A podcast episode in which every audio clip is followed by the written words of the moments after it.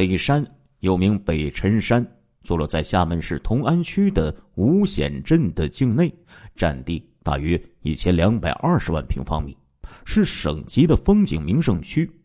景区内呢有著名的十二龙潭瀑布景区，轮轮礁岩居高临下，承上启下，凹凸险峻，山泉冲淌其上成瀑，雨季。全发时更是声波震耳，气势雄浑。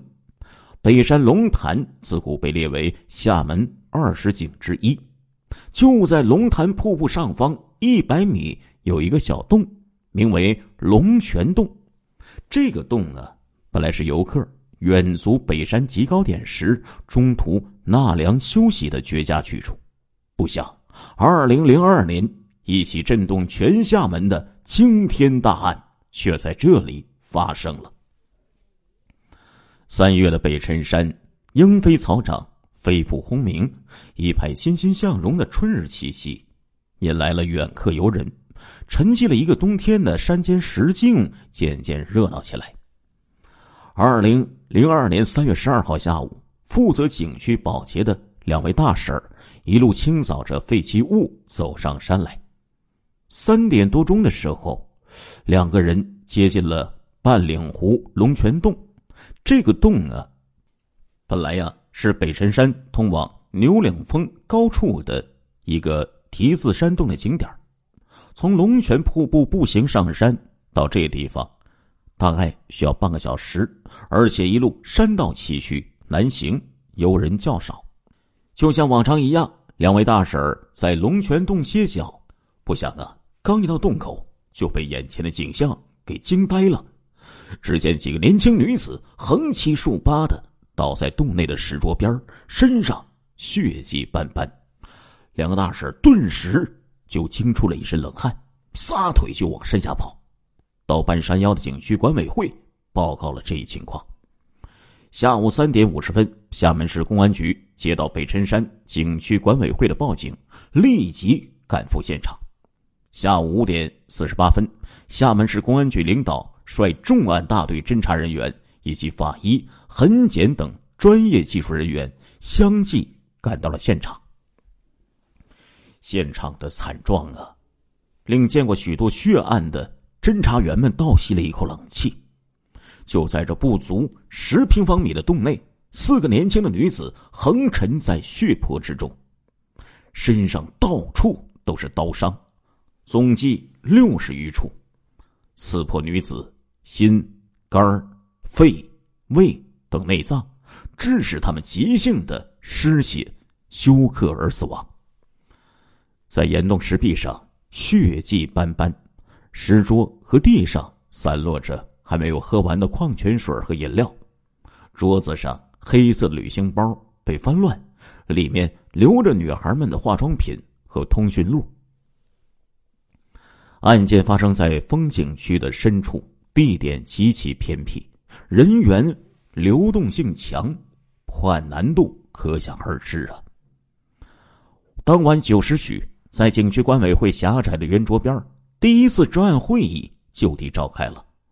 专案组呢，分为技术勘验、现场采访、受害者关系排查、面上排查、技术侦查。五个小组分头采取侦查措施。三月十三号凌晨，警方来到了厦门东轮织造公司调查，因为现场遗留物中发现的工资单显示，四名年轻的死者都是该厂的员工。东轮织造厂全场哗然呢，这是一家外商独资企业。一九九九年呢，从这个晋江。前来同安滩土村的四名死者，年龄最大的二十六岁，最小的只有二十岁。据厂方和员工反映，四名受害人在工厂呢表现都非常好，人际关系也不错。一个人呢是班长，一个人是副班长，其他的两个人呢是流动的技术指导，都是工厂里的技术骨干。在厂方的配合下。全场动员大会连夜召开，到凌晨，调查组便初步查明了死者的身份和被劫的财物，包括一部摩托罗拉木蓝色的手机、项链两条和银行储蓄卡若干张。凌晨一点半的时候啊，在这公安局的大楼呢，还是灯火通明的。全局十六个派出所的所长啊，紧急召开了会议，部署全区的清查行动。之后，在凌晨三点钟的时候，通安分局全体责任区的这个民警啊，就开始了地毯式的排查。现场勘查和技术组啊，也在紧锣密鼓的进行全面细致的痕迹和法医鉴定工作，对嫌疑人的这个模拟的画像就同时展开了。随后，综合各路的情况，专案组呢对这个案情啊就做出了方向性的判断。从凶手作案手法老练，作案之后现场没有留下任何痕迹，初步判断案件的性质为抢劫杀人。但是由于作案手段残忍，也不排除仇杀的可能。几个女孩身中六十多刀啊，凶手为二人。或者二人以上流窜作案的可能性大，发案时间为当日十三时三十分至十四时三十分。警方现场访问组呢，通过大量的访问，先后排除了七名曾于案发时在现场附近出现过的嫌疑对象，并把重点定位在两名男青年的身上。根据这个风景区的售货员反映说呀。当天下午两点半的左右，看到两个青年呢从山上下来，两个人均穿黑色上衣和深色的长裤，腰间绑着深色的外套。发现死者的保洁员在早些的时候也看到这两个人行色匆匆的经过蓝水坝工地上山，而一个摩托车载客的工人也提供信息说。当天的十四点四十五分左右，这两个青年呢，分别乘摩托车离开半山的仙宫停车场，其中一部为蓝色的摩托车，但是啊，这个售票员和门卫呢，都没有见到两个人上山。三幺二的血案震动了整个福建省啊，被省公安厅列为全省严打整治的四大悬案之一。被公安部确定为督办案件。应该说，厦门警方啊，不可谓不用心的。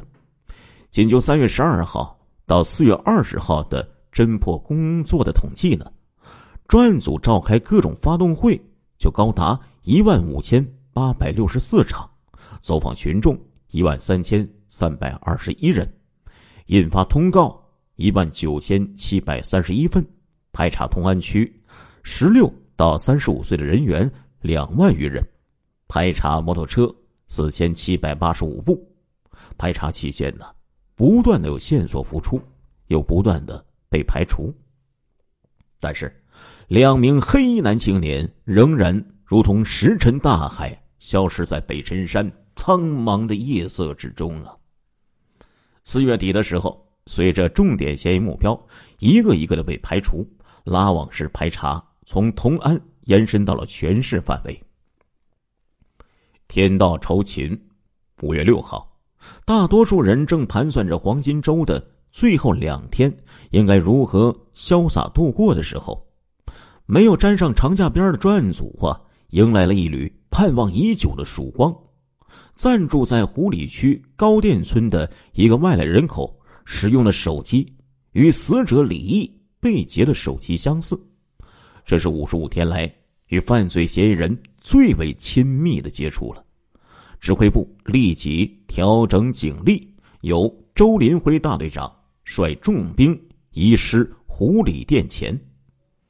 当天晚上七点多，这名在工地做泥水工的重庆市永川县人刚刚走到店前二组家的门口，就被请上了警车。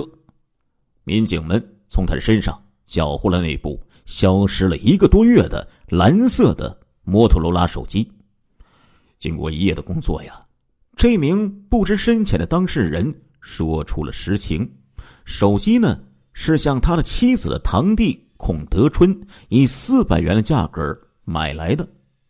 孔德春现在下落不明。狐狸终于露出了尾巴，指挥部指挥一线民警全方位的开始调查孔德春。孔德春，男，三十岁，重庆市永川县人，曾经因为抢劫被判刑。随着调查的深入，与孔德春经常在一起活动的几名永川的老乡浮出了水面，而与他一同失踪的仙成海最为可疑。亲爱的听众朋友们，这一集的《中国大案纪实》播送完了，感谢您的收听，我们下一集再见。